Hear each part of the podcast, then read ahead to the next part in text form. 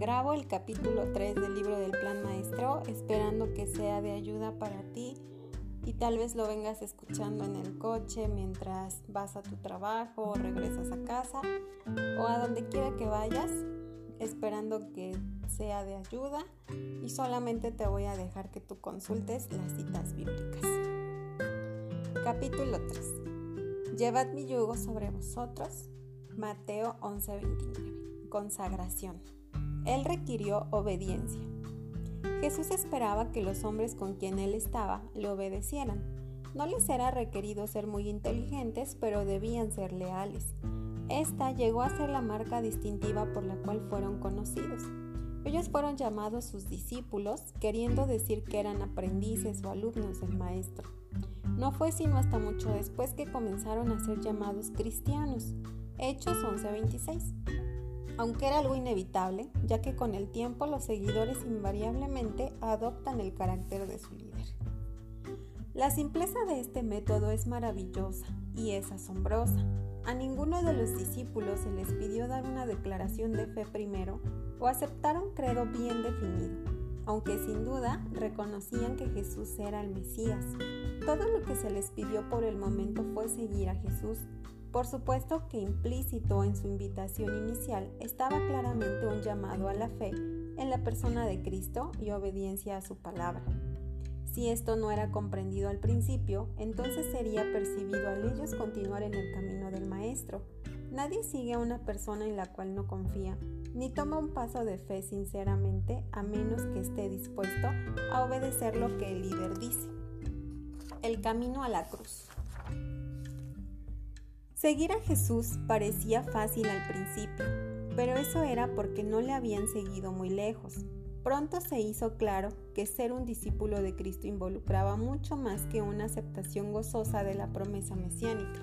Significaba el entregar la vida completa al Maestro en absoluta sumisión a su soberanía. No podían haber otras lealtades. Ningún siervo puede servir a dos señores, dijo Jesús, porque o aborrecerá al uno y amará al otro, o estimará al uno y menospreciará al otro. No podéis servir a Dios y a las riquezas. Lucas dieciséis trece. Debía haber una completa negación al pecado.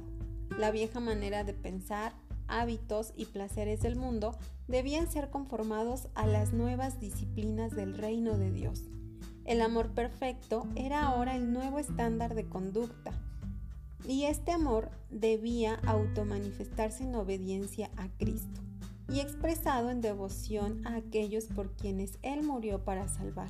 Este amor tenía una cruz, la negación personal voluntaria a favor de otros. Esta era una enseñanza dura, no muchos podían recibirla.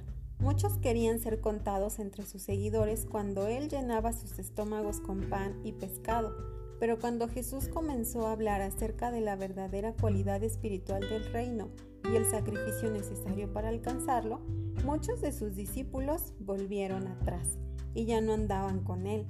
Como ellos dijeron, dura es esta palabra, ¿quién la puede oír?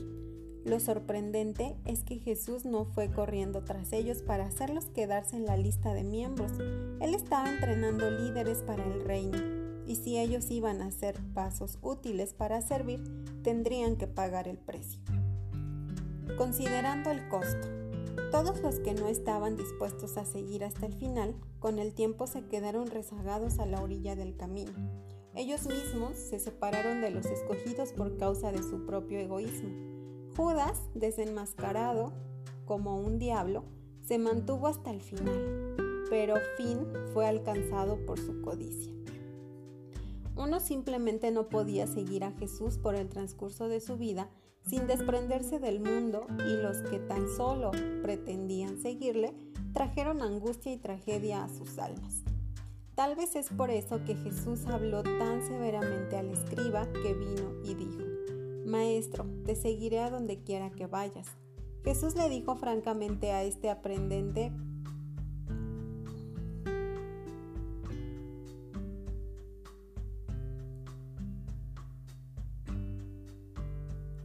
Tal vez es por eso que Jesús habló tan severamente al escriba que vino y dijo, Maestro, te seguiré a donde quiera que vayas. Jesús le dijo francamente a este aparente voluntario al servicio que no sería fácil. Las zorras tienen guaridas y las aves del cielo nidos, mas el Hijo del Hombre no tiene dónde recostar su cabeza. Otro discípulo quería ser excusado de sus obligaciones inmediatas de obediencia para ir y cuidar de su anciano padre, pero Jesús no permitiría demoras. «Sígueme», dijo. «Deja los muertos».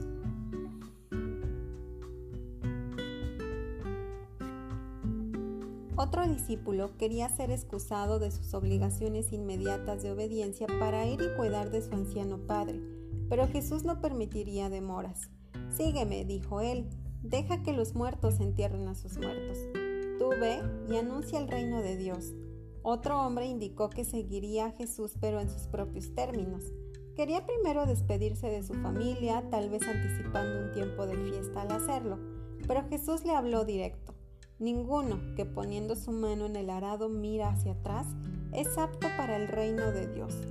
Jesús no tenía el tiempo ni el deseo de gastarse en aquellos que querían imponer sus propios términos en el discipulado.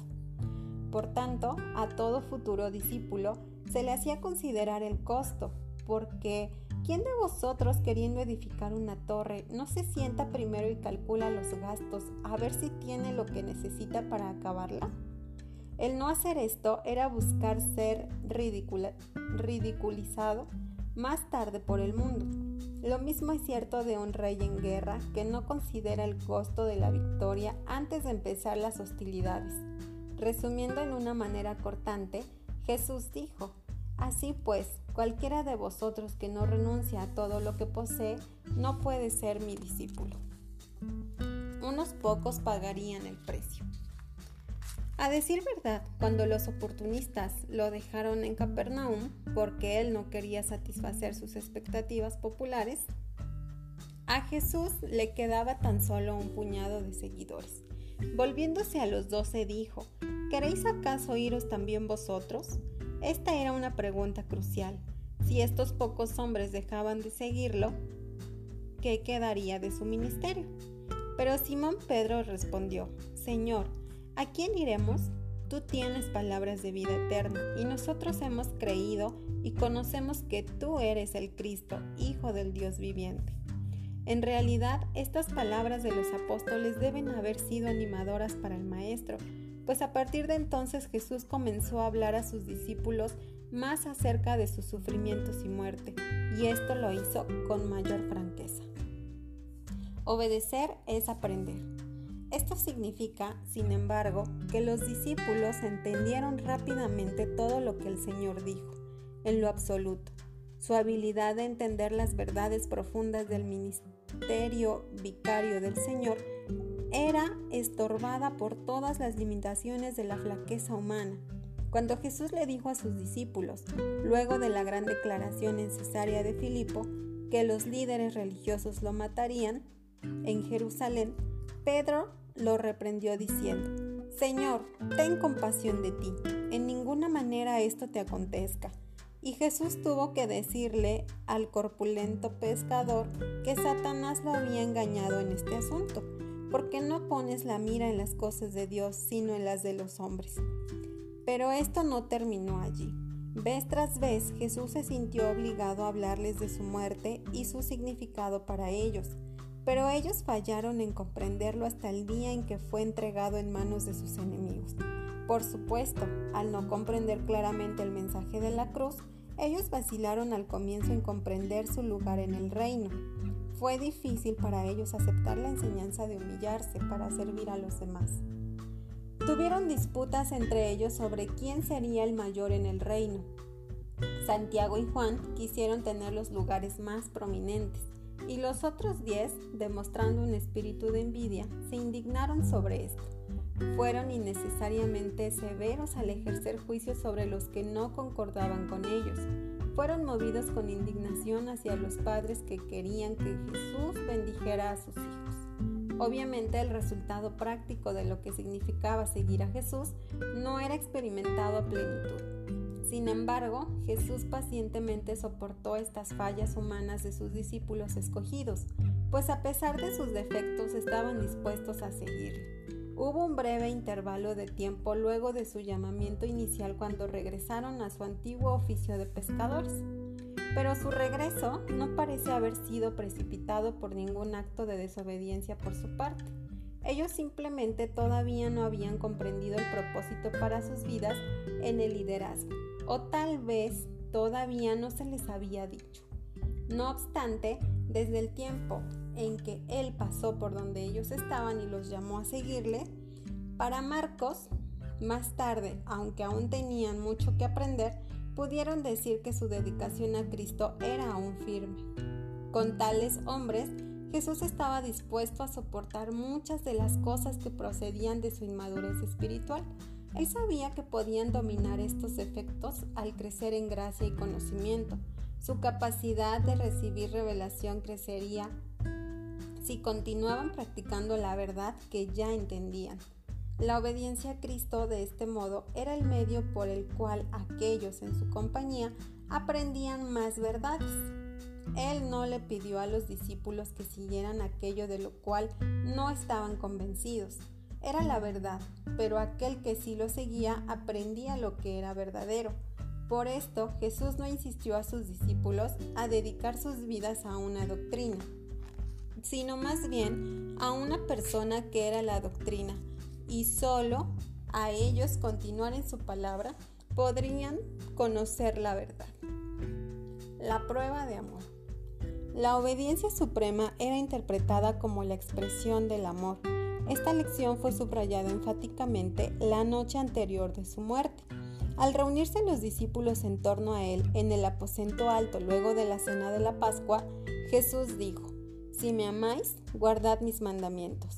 El que tiene mis mandamientos y los guarda, ese es el que me ama, y el que me ama será amado por mi Padre, y yo le amaré y me manifestaré a él. El que me ama, mi palabra guardará, y mi Padre le amará, y vendremos a él, y haremos morada con él. El que no me ama no guarda mis palabras, y la palabra que habéis oído no es mía, sino del Padre que me envió. Si guardareis mis mandamientos, permaneceréis en mi amor. Este es mi mandamiento, que os améis unos a otros, como yo os he amado. Vosotros sois mis amigos, si hacéis lo que yo os mando». Demostrado por Jesús. La absoluta obediencia a la voluntad de Dios, por supuesto, fue el principio que controló la propia vida del Maestro. En su naturaleza humana, él continuamente consistió con la voluntad de su Padre, lo cual hizo posible para Dios el usar su vida completamente de acuerdo a su propósito. Repetidamente, él lo declaró: «Mi comida es que haga la voluntad del que me envió y que acabe su obra. No busco mi voluntad, sino la voluntad del que me envió. Yo he guardado los mandamientos de mi Padre y permanezco en su amor». Esto puede ser resumido en su grito en Getsemaní: «No se haga mi voluntad, sino la tuya». La cruz fue el clímax de la dedicación de Jesús de hacer la voluntad de Dios. Ella mostró para siempre que la obediencia no se puede comprometer. Siempre fue una dedicación hasta la muerte. Los líderes religiosos con la mentalidad mundana declararon la verdad cuando dijeron en tono de burla: «A otros salvó, a sí mismo no se puede salvar». El principio enfocado. Desde el punto de vista de la estrategia, sin embargo, esta era la única manera en que Jesús podía moldear sus vidas por su palabra. No podía haber ningún desarrollo de carácter o propósito en los discípulos sin esta. Un padre debe enseñar a sus hijos a que lo obedezcan si espera que sus hijos sean como él. Se debe recordar también que Jesús estaba preparando hombres que guiaran su iglesia a la conquista, y nadie puede ser un líder hasta que primero aprenda a seguir a un líder. Así que él formó a sus futuros comandantes de las mismas tropas, inculcándoles en el proceso la necesidad de la disciplina y el respeto por la autoridad. No podía haber ninguna insubordinación en su línea de comando. Nadie sabía mejor que Jesús que las fuerzas satánicas de las tinieblas en su contra estaban bien organizadas y equipadas para hacer efectivo cualquier esfuerzo evangelístico poco entusiasta. Ellos no podían ganar en astucia a los poderes demoníacos de este mundo, a menos que se adhirieran estrictamente a aquel quien era el único que conocía la estrategia para lograr la victoria. Esto requería obediencia absoluta a la voluntad del maestro y significaba abandono completo de sí mismo. El principio aplicado hoy. Debemos aprender esta lección hoy día de nuevo. No podemos juzgar los mandamientos de Cristo.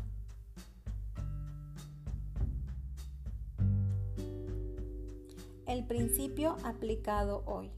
Debemos aprender esta lección hoy día de nuevo. No podemos jugar con los mandamientos de Cristo. Estamos en una batalla, una batalla de vida o muerte, y cada día que somos indiferentes a nuestras responsabilidades es un día perdido para la causa de Cristo. Si hemos aprendido por lo menos las verdades más elementales del discipulado, sabremos que somos llamados a ser siervos de nuestro Señor y a obedecer su palabra. No es asunto nuestro el razonar por qué razón Él habla de la manera que lo hace, sino llevar a cabo sus órdenes. A menos que haya esta dedicación a todo lo que sabemos que Él quiere que hagamos ahora, sin importar lo inmaduro que sea nuestro entendimiento, es dudoso que podamos progresar en su vida y misión. No hay lugar en el reino para los perezosos, pues tal actitud no solo imposibilita todo crecimiento en la gracia y el conocimiento, sino que también destruye toda utilidad en el campo de batalla mundial del evangelismo. Uno se debe preguntar, ¿por qué hay tantos llamados cristianos que permanecen estancados en su crecimiento e inefectivos en su testimonio? O para poner la pregunta en un contexto mayor, ¿por qué está la iglesia contemporánea tan frustrada en su testimonio al mundo? Será porque tanto entre los pastores como entre los laicos hay una indiferencia general hacia los mandamientos de Dios, o por lo menos un tipo de complacencia con mediocridad. ¿Dónde está la obediencia de la cruz? De hecho, parece ser que las enseñanzas de Cristo respecto a la negación propia y la dedicación han sido reemplazadas por una filosofía de conveniencia, de haz como te parezca, con aires de respetabilidad. La gran tragedia es que está haciendo poco para corregir la situación. Aún por aquellos que entienden lo que está pasando, ciertamente la necesidad del momento no es desesperarse, sino entrar en acción.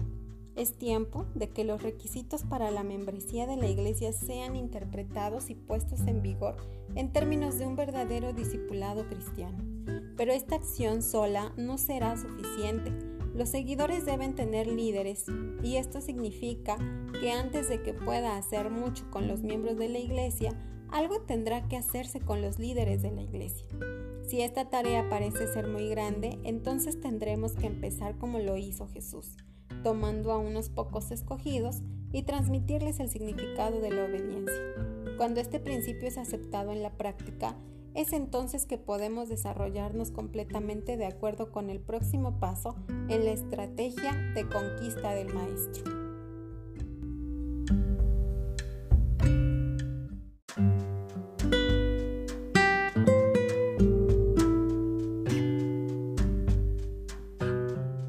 Capítulo cuatro.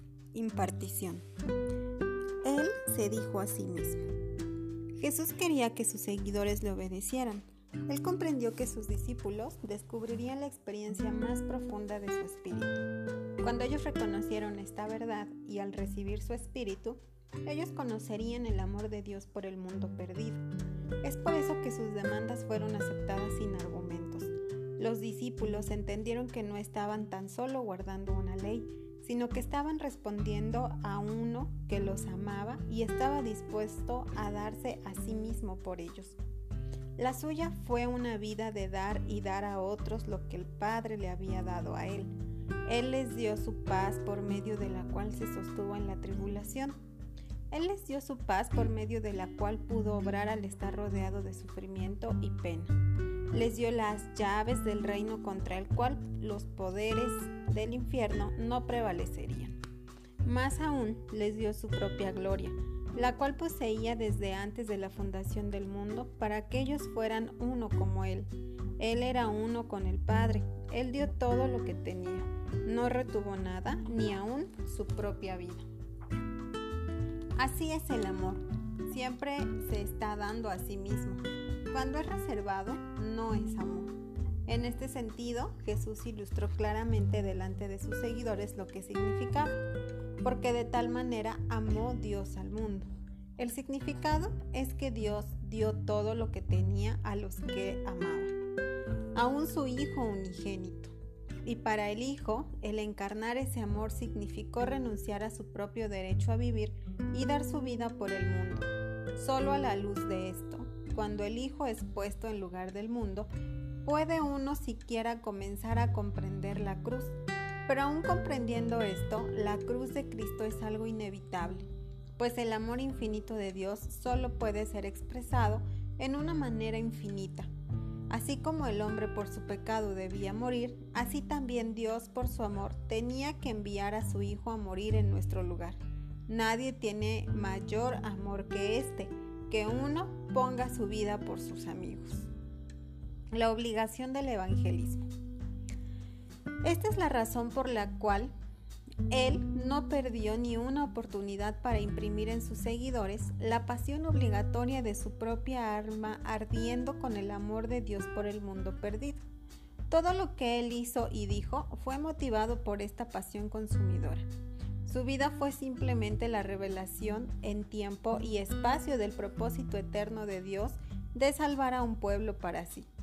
Por encima de todo, esto era lo que los discípulos necesitaban aprender, no en teoría, sino en la práctica.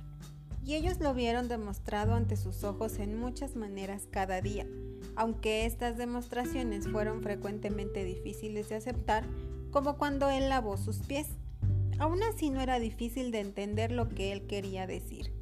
Ellos vieron cómo su maestro se negó a sí mismo muchas de las comodidades y placeres del mundo, y se hizo un siervo entre ellos.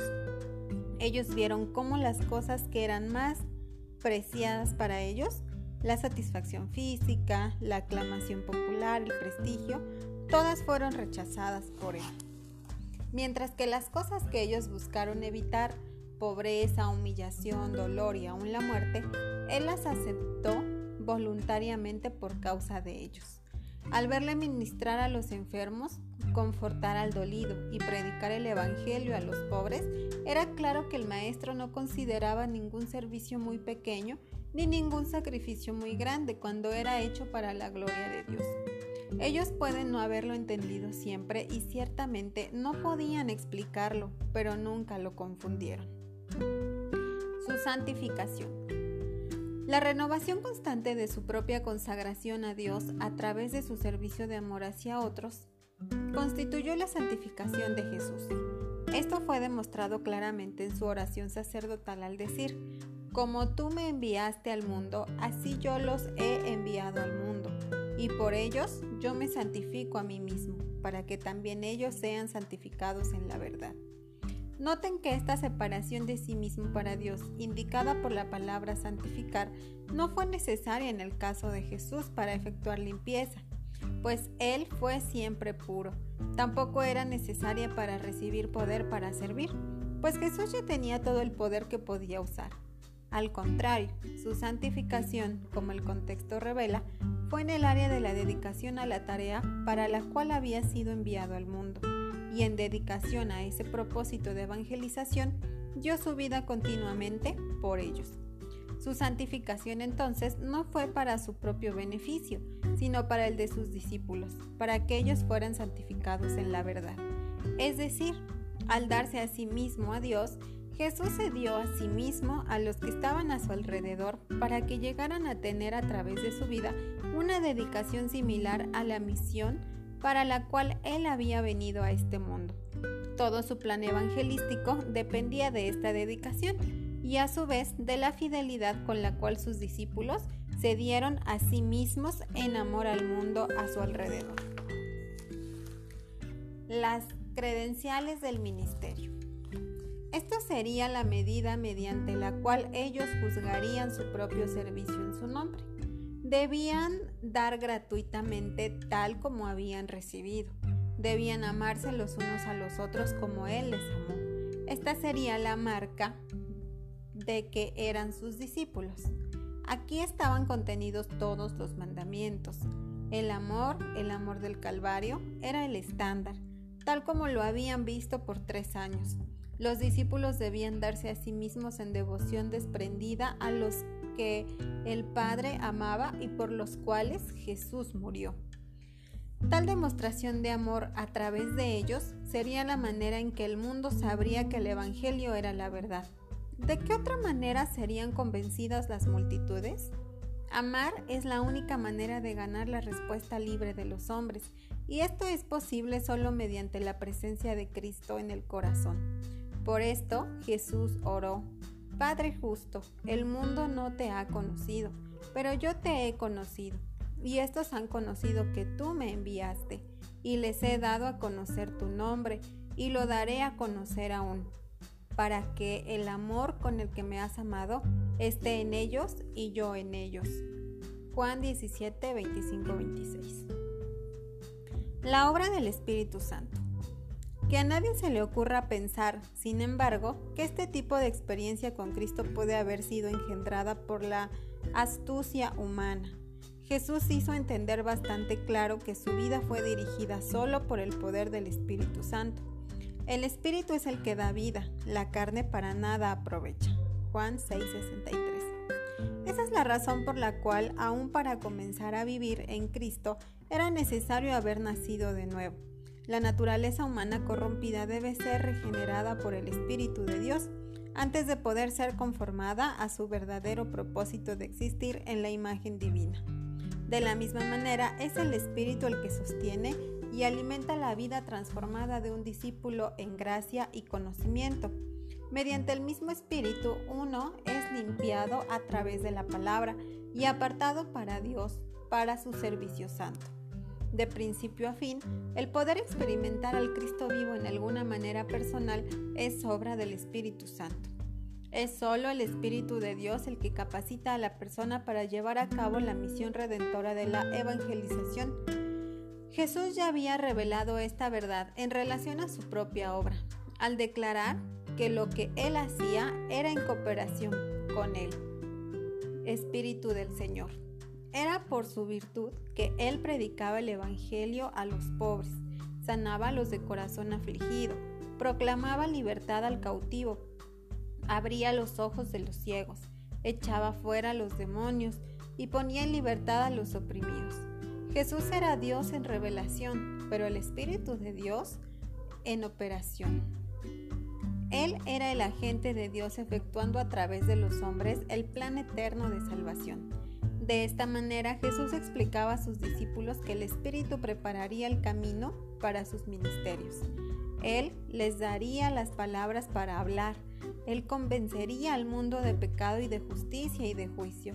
Él daría iluminación de la verdad para que los hombres pudieran conocer al Señor. A los discípulos se les prometió que por el poder del Espíritu harían las mismas obras de su Señor. En esta luz, el evangelismo no fue interpretado como una empresa humana, sino como un proyecto divino que ya estaba en marcha desde el principio y continuaría hasta que se cumpliera el propósito de Dios. Era la obra del Espíritu de principio a fin.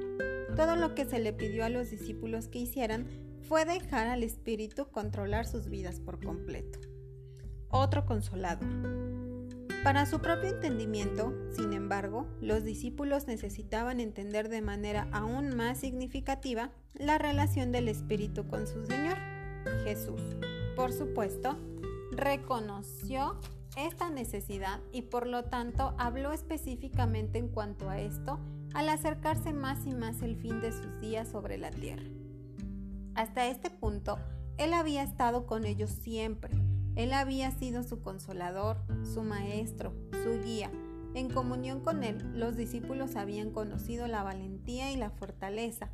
Con Él sintieron que todo era posible, pero su problema era que Jesús iba a regresar al cielo. Bajo estas circunstancias, Jesús necesitaba explicarles cómo les iría luego de que Él los dejara.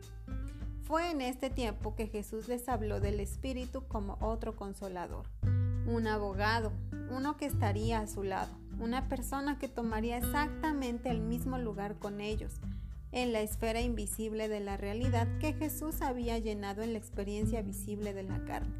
De la misma manera, como Él le había ministrado a ellos por tres años, ahora el Espíritu los guiaría a toda verdad. Él les mostraría las cosas que habían de venir, les enseñaría lo que necesitaban saber, les ayudaría a orar.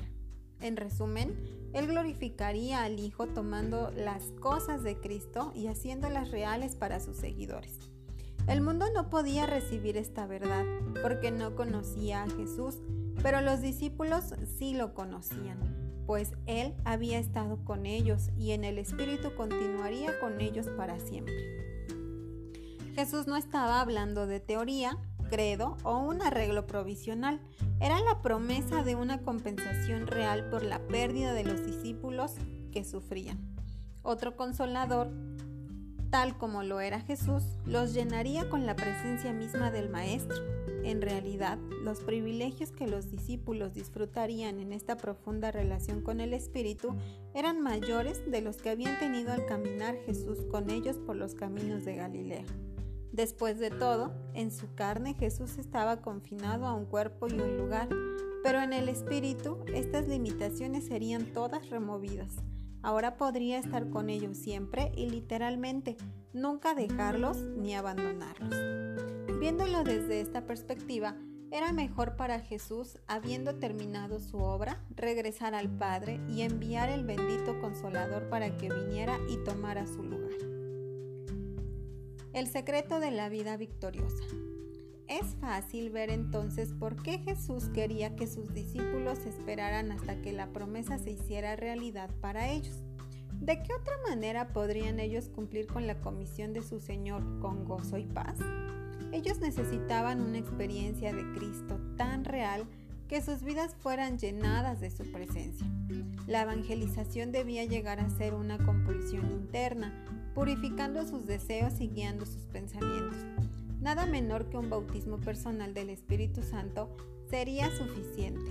La obra sobrehumana a la cual fueron llamados demandaba una ayuda sobrenatural, una capacitación con poder de lo alto. Esto significaba que los discípulos, mediante la confesión de su orgullo y enemistad, arraigados en completa redención a Cristo, debían venir por fe a una nueva y purificadora experiencia de la llenura del Espíritu. El hecho de que estos hombres eran comunes y corrientes no era obstáculo alguno. Esto solo sirve para recordarnos el inmenso poder del Espíritu de Dios, que cumple su propósito en discípulos completamente rendidos a su control. Después de todo, el poder está en el Espíritu de Cristo. No tiene nada que ver con quién somos, sino quién Él es. Y esto es lo que hace la diferencia. Una verdad escondida a los no creyentes. Sin embargo, es bueno mencionar de nuevo que solo aquellos que siguieron a Jesús hasta el final llegaron a conocer lo glorioso de esta experiencia. Los que le siguieron a distancia, como las multitudes, así como los que obstinadamente rehusaron caminar en la luz de su palabra, como los fariseos, ni tan siquiera escucharon sobre la obra del bendito Consolador. Como se dijo antes, Jesús no arrojaría sus perlas delante de los que no las querían. Esto caracterizó su enseñanza a través de toda su vida. Jesús reservó a propósito para sus pocos discípulos escogidos y particularmente los doce, sus cosas más reveladoras. Sus ojos y oídos fueron benditos. Muchos profetas y reyes desearon ver las cosas que ellos vieron y oír lo que ellos oyeron, pero no pudieron. Tal política puede parecer extraña hasta que recordamos que Jesús estaba invirtiendo deliberadamente todo lo que tenía en estos pocos hombres, para que pudieran ser preparados apropiadamente para esta obra. El asunto principal hoy día. Todo el asunto gira alrededor de la persona del Maestro. Básicamente su método era su vida, y así debe ser con sus seguidores. Debemos tener su vida en nosotros por el Espíritu si es que vamos a hacer su obra y practicar sus enseñanzas. Cualquier obra evangelística sin esto queda sin vida y propósito. Solo en la medida en que el Espíritu de Cristo en nosotros exalta al Hijo, es que las personas son atraídas al Padre. Por supuesto, no podemos dar lo que no poseemos. La habilidad de dar nuestras vidas en Cristo es la prueba de su posesión. Como tampoco podemos retener lo que poseemos en el Espíritu de Cristo y aún quedarnos con ello. El Espíritu de Dios siempre insiste en dar a conocer a Cristo. He aquí la gran paradoja de la vida. Debemos morir a nosotros mismos para vivir en Cristo, y en esta renuncia de nosotros mismos debemos darnos cuenta a nosotros mismos en servicio y devoción a nuestro Señor. Este era el método evangelístico de Jesús, visto primeramente por sus pocos seguidores, pero a través de ellos llegaría a ser el poder de Dios para conquistar al mundo. Pero no podemos detenernos aquí. También es necesario que otros vean en nosotros una clara demostración de la manera en que se debe vivir la vida del Maestro. Por tanto, es necesario que entendamos otro aspecto obvio de la estrategia de Jesús con sus discípulos.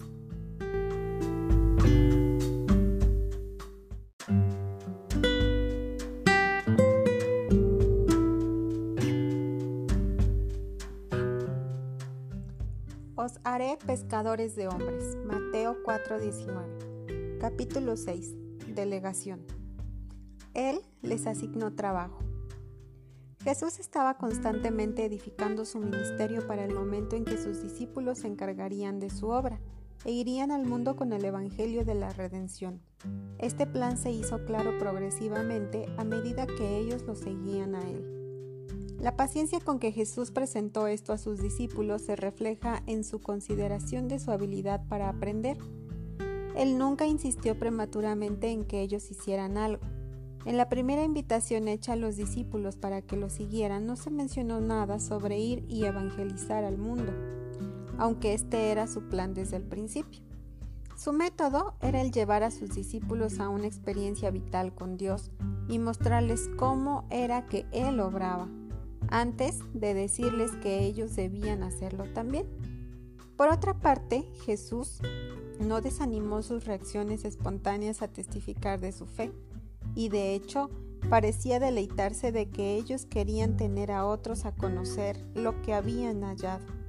Andrés trajo a Pedro, Felipe halló a Natanael, Mateo invitó a sus amigos a una fiesta en su casa, y Jesús respondió a esto alegremente. Es bueno notar también que en varias ocasiones Jesús le pidió específicamente a los que habían sido ayudados mediante su ministerio que le contaran a otros.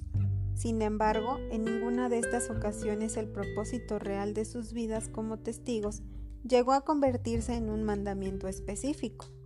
Él usó a sus discípulos de otras maneras para ayudar en su obra, tales como cuidar de las necesidades prácticas de buscar comida y arreglar alojamiento para el grupo que le busca y le sigue. Él también los dejó bautizar a algunos que respondieron a su mensaje. Fuera de esto, sin embargo, causa aún sorpresa el observar en los evangelios que estos primeros discípulos realmente no hacían mucho más aparte de mirar a Jesús hacer su trabajo por un año o más. Él mantuvo la visión delante de ellos mediante su actividad, y en su segundo llamado a los cuatro pescadores, Él les recordó que al seguirle ellos serían pescadores de hombres. Pero no parece que hicieron mucho en cuanto a esto se refiere. En apoyo de esto, vemos que aún después de ser ordenados formalmente al ministerio, unos meses después, aún no mostraban evidencia de hacer ninguna obra evangelística de su propia iniciativa. Esta observación tal vez debería causarnos ser más pacientes con los nuevos convertidos que nos siguen. Pero cuando Jesús estaba comenzando su tercera gira por Galilea, Él sin duda comprendió que el tiempo había llegado en que sus discípulos podían ayudarle más directamente en la obra. Ellos habían visto lo suficiente para por lo menos empezar. Ahora necesitaban poner en práctica lo que habían visto a su maestro hacer. Así que llamó a los doce y comenzó a enviarlos. Como la madre águila enseña a sus hijos a volar empujándolos fuera del nido, así Jesús empujó a sus discípulos al mundo para que ejercitaran sus propias alas. órdenes e instrucciones. Antes de dejarlos ir, sin embargo, Jesús le dio algunas órdenes e instrucciones en cuanto a su misión.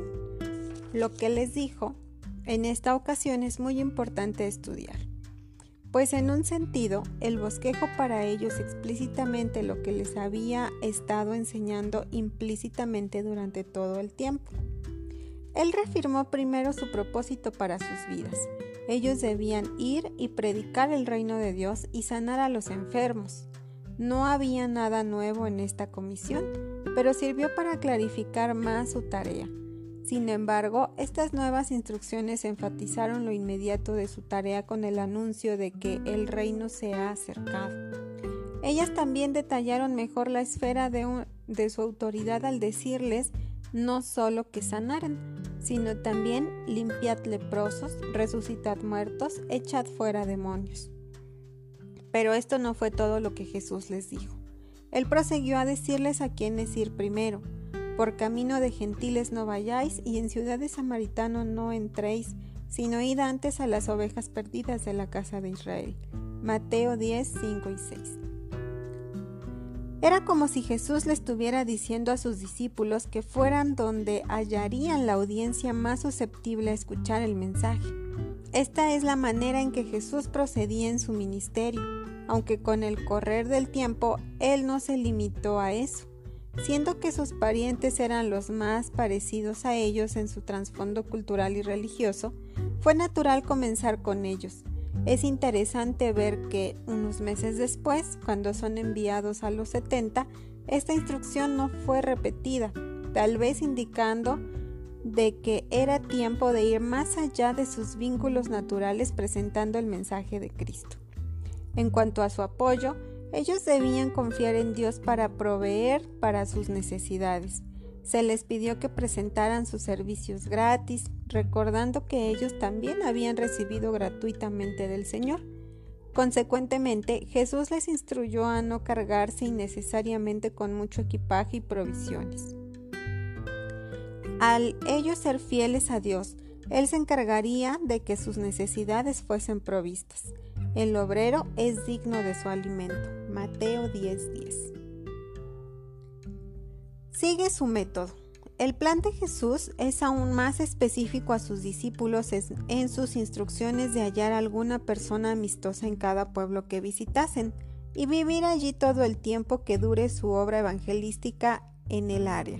En cualquier ciudad o aldea donde entréis, informaos quién en ella sea digno y pasad allí hasta que salgas.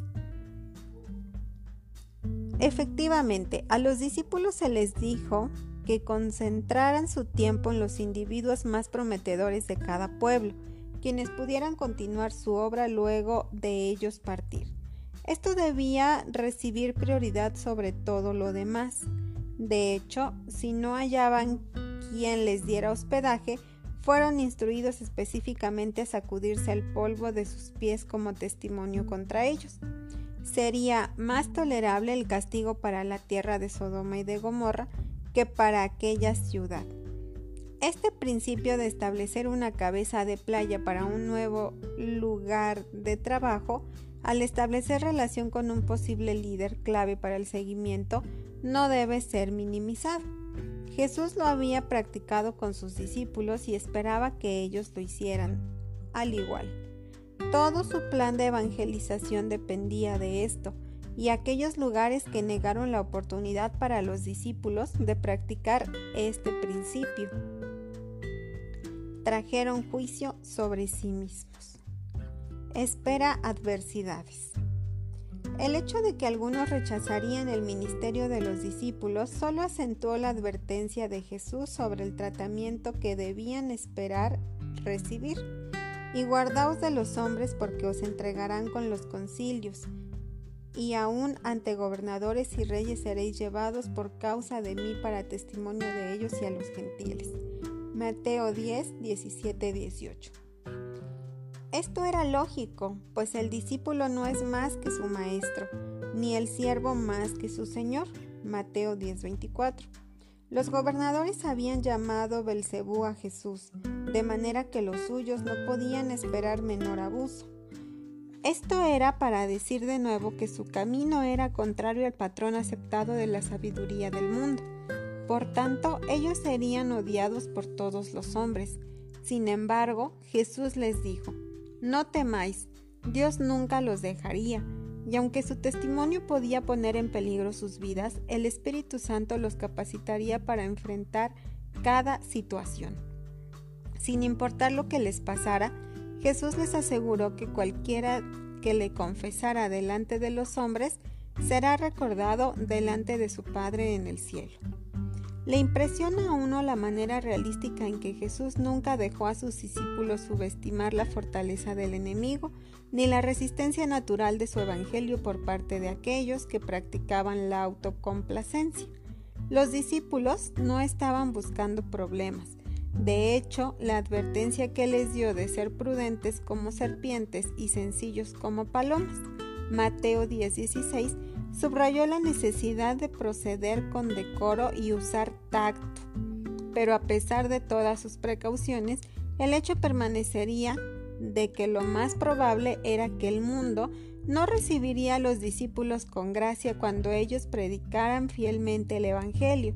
Ellos fueron enviados como ovejas en medio de lobos. Mateo diez dieciséis. Un evangelio que divide. Es igualmente significativo que Jesús les recordó la naturaleza decisiva del evangelio. No podía haber compromisos con el pecado y por esto, cualquiera que estuviera resistiendo a Dios sería con seguridad perturbado por su predicación. Ellos no serían emisarios pacíficos enviados a mantener el status quo complaciente. Por el contrario, Jesús dijo: «No penséis que he venido para traer paz a la tierra. No he venido para traer paz sino espada, porque he venido para poner en disensión al hombre contra su padre, a la hija contra su madre y a la nuera contra su suegra, y los enemigos del hombre serán los de su casa. El que ama a padre o madre más que a mí, no es digno de mí. El que ama a hijo o hija más que a mí, no es digno de mí. Y el que no toma su cruz y siga en pos de mí, no es digno de mí». Mateo diez, treinta y cuatro al treinta y ocho. Si los discípulos tenían algún conocimiento previo acerca de la naturaleza fácil de su obra, él mismo desapareció. Ellos irían delante con un evangelio revolucionario y cuando era obedecido, el mismo evangelio efectuaba un cambio revolucionario en la gente y en la sociedad en que vivían. Unidos con Cristo. El mensaje principal de Jesús en todas estas instrucciones era que la misión de los discípulos no era diferente en principio o método a la suya. Él comenzó dándole su propia autoridad y poder para hacer su obra, y concluyó asegurándoles que lo que estaban haciendo era como si Él mismo lo estuviera haciendo. El que a vosotros recibe, a mí me recibe, y el que me recibe a mí, recibe al que me envió. ¡Qué tremenda identidad! Los discípulos serían los representantes de Cristo al ir. Tan clara era esta asociación que si alguien les daba un vaso de agua, tan solo porque eran discípulos, tal acto de misericordia sería recompensado. De dos en dos. Estas fueron las instrucciones que Jesús dio a sus discípulos, pero antes de que se marcharan, Él los organizó en grupos de dos.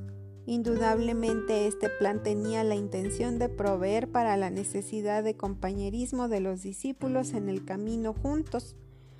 Podrían ayudarse mutuamente y cuando se enfrentaran a circunstancias adversas, como seguro ocurriría con frecuencia, podían aún hallar consuelo entre ellos. Esto refleja la preocupación característica de Jesús por mantener la unidad. Y saliendo, pasaban por todas las aldeas anunciando el evangelio y sanando por todas partes. El pequeño grupo de discípulos fue finalmente iniciado en el ministerio activo de Cristo y esta vez fueron solos. Por supuesto, esto no era una excusa para que Jesús descuidara su propio trabajo.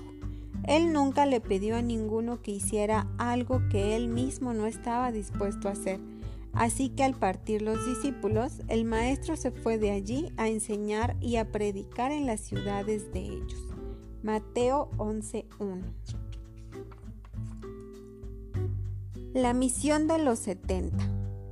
Pocos meses después de esto, otros setenta fueron enviados de dos en dos otra vez para, para testificar de su Señor. No se sabe con seguridad quiénes eran estos otros discípulos, pero todo parece indicar que los doce estaban incluidos. El tamaño del grupo indica también un incremento en las actividades de los doce al testificar de Cristo. Las instrucciones dadas a este grupo mayor fueron esencialmente las mismas dadas antes a los doce. Una adición en esta nueva comisión fue el recordarles que irían a toda ciudad y lugar donde él había de ir. Es decir, los discípulos serían los precursores de su Señor, preparando todo para su ministerio. Este detalle había sido impreso en ellos unas semanas antes al viajar por Samaria, de manera que esto no era algo de lo cual no tenían conocimiento previo. Simplemente era un indicio de que aquellos debían practicar lo que habían aprendido sobre la estrategia de evangelismo del Maestro. Mandamientos después de la resurrección. El principio de asignar trabajo evangelístico a sus discípulos fue demostrado de manera concluyente antes de Jesús regresar al cielo, luego de su crucifixión y resurrección. Por lo menos en cuatro ocasiones en que se reunió con sus discípulos, él les ordenó ir y hacer su obra.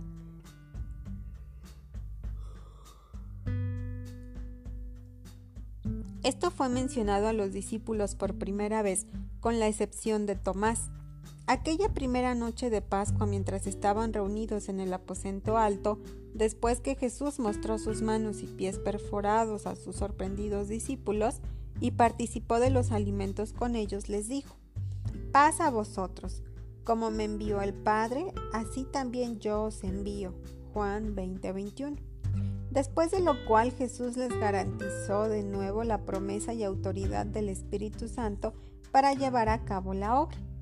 Más tarde, mientras desayunaba con sus discípulos junto con Tiberias, le dijo a Pedro tres veces que apacentara a sus ovejas. Esta amonestación significaba para el pescador la prueba de su amor hacia el Maestro. Sobre una montaña en Galilea, él dio su gran comisión, no solo a los once discípulos, sino a toda la iglesia compuesta, entonces, de unos quinientos hermanos. Fue una proclamación clara de su estrategia para conquistar al mundo. Toda autoridad me es dada en el cielo y en la tierra. Por tanto, id y hacer discípulos a todas las naciones, bautizándolos en el nombre del Padre, y del Hijo, y del Espíritu Santo, enseñándoles que guarden todas las cosas que os he mandado, y he aquí yo estoy con vosotros todos los días hasta el fin del mundo. Finalmente, antes de ascender al Padre, Jesús repitió todo de nuevo por última vez, mostrándoles cómo tenía que cumplirse mientras estaba con ello. Su sufrimiento y muerte, así como su resurrección de entre los muertos al tercer día, todo sucedió de acuerdo al plan. Jesús continuó y le mostró a sus discípulos que era necesario también que se predicase en su nombre el arrepentimiento y el perdón de pecados en todas las naciones, comenzando desde Jerusalén. Para que se cumpliese este propósito divino, los discípulos eran una parte esencial como lo era su Maestro.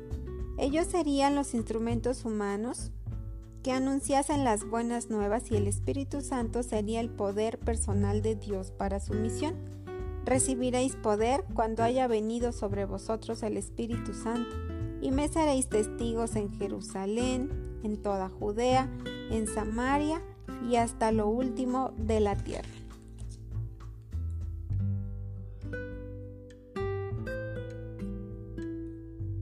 El principio era claro. Es claro que Jesús no dejó la obra de evangelismo sujeta a la impresión o conveniencia humana. Para sus discípulos era un mandato específico, percibido por el impulso al principio de su discipulado, pero aclarado progresivamente en sus mentes al seguir a Jesús y finalmente declarado en términos claros, ninguno que seguía a Jesús por tiempo suficiente podía escapar, llegar a esta conclusión. Así era entonces, así es hoy. Los discípulos cristianos, hombres y mujeres, son enviados, enviadas para la misma tarea de evangelización mundial a la cual el Señor fue enviado y por lo cual dio su vida. La evangelización no es un accesorio opcional para nuestras vidas, es el palpitar de todo lo que hemos sido llamados a hacer y es la comisión de la Iglesia, la cual da significado a todo lo que se emprende en el nombre de Cristo. Enfocados claramente en este propósito, todo lo que se hace y dice es un glorioso cumplimiento del propósito redentor de Dios. Instituciones educativas, programas sociales, hospitales, cultos de cualquier tipo, todo lo hecho en el nombre de Cristo tiene su justificación en el cumplimiento de esta misión. El principio aplicado hoy. Pero no es suficiente con hacer de esto un ideal, debe dársele expresión tangible mediante aquello que siguen al Salvador. La mejor manera de estar seguros de que La mejor manera de estar seguros de que se ha de hacer es asignando tareas prácticas y llevándolas a cabo. Esto pone a la gente en movimiento, y cuando han visto su tarea demostrada en la vida de su maestro, no hay razón para que la tarea no sea completada. Cuando la Iglesia tome esta lección en serio y se ponga a trabajar verdaderamente en la evangelización, los que están en las bancas comenzarán a movilizarse pronto en el nombre de Dios. Sin embargo, el hecho de que uno comience a trabajar no garantiza que se mantendrá en la obra. Una vez vencida la inercia, es un, aún necesario continuar moviéndose y yendo en la dirección correcta. Ciertamente la tarea dada por Jesús a sus seguidores, por lo menos al principio, no significaba que ya habían terminado el entrenamiento en su escuela. Tenían aún mucho más que aprender antes de poder ser considerados listos para graduarse. Y hasta entonces, Él no los dejaría fuera del alcance de su instrucción personal. Su preocupación al respecto era tan explícita y su método de tratar con esto tan pronunciado que necesita ser considerado como otro paso en su estrategia para alcanzar la victoria final.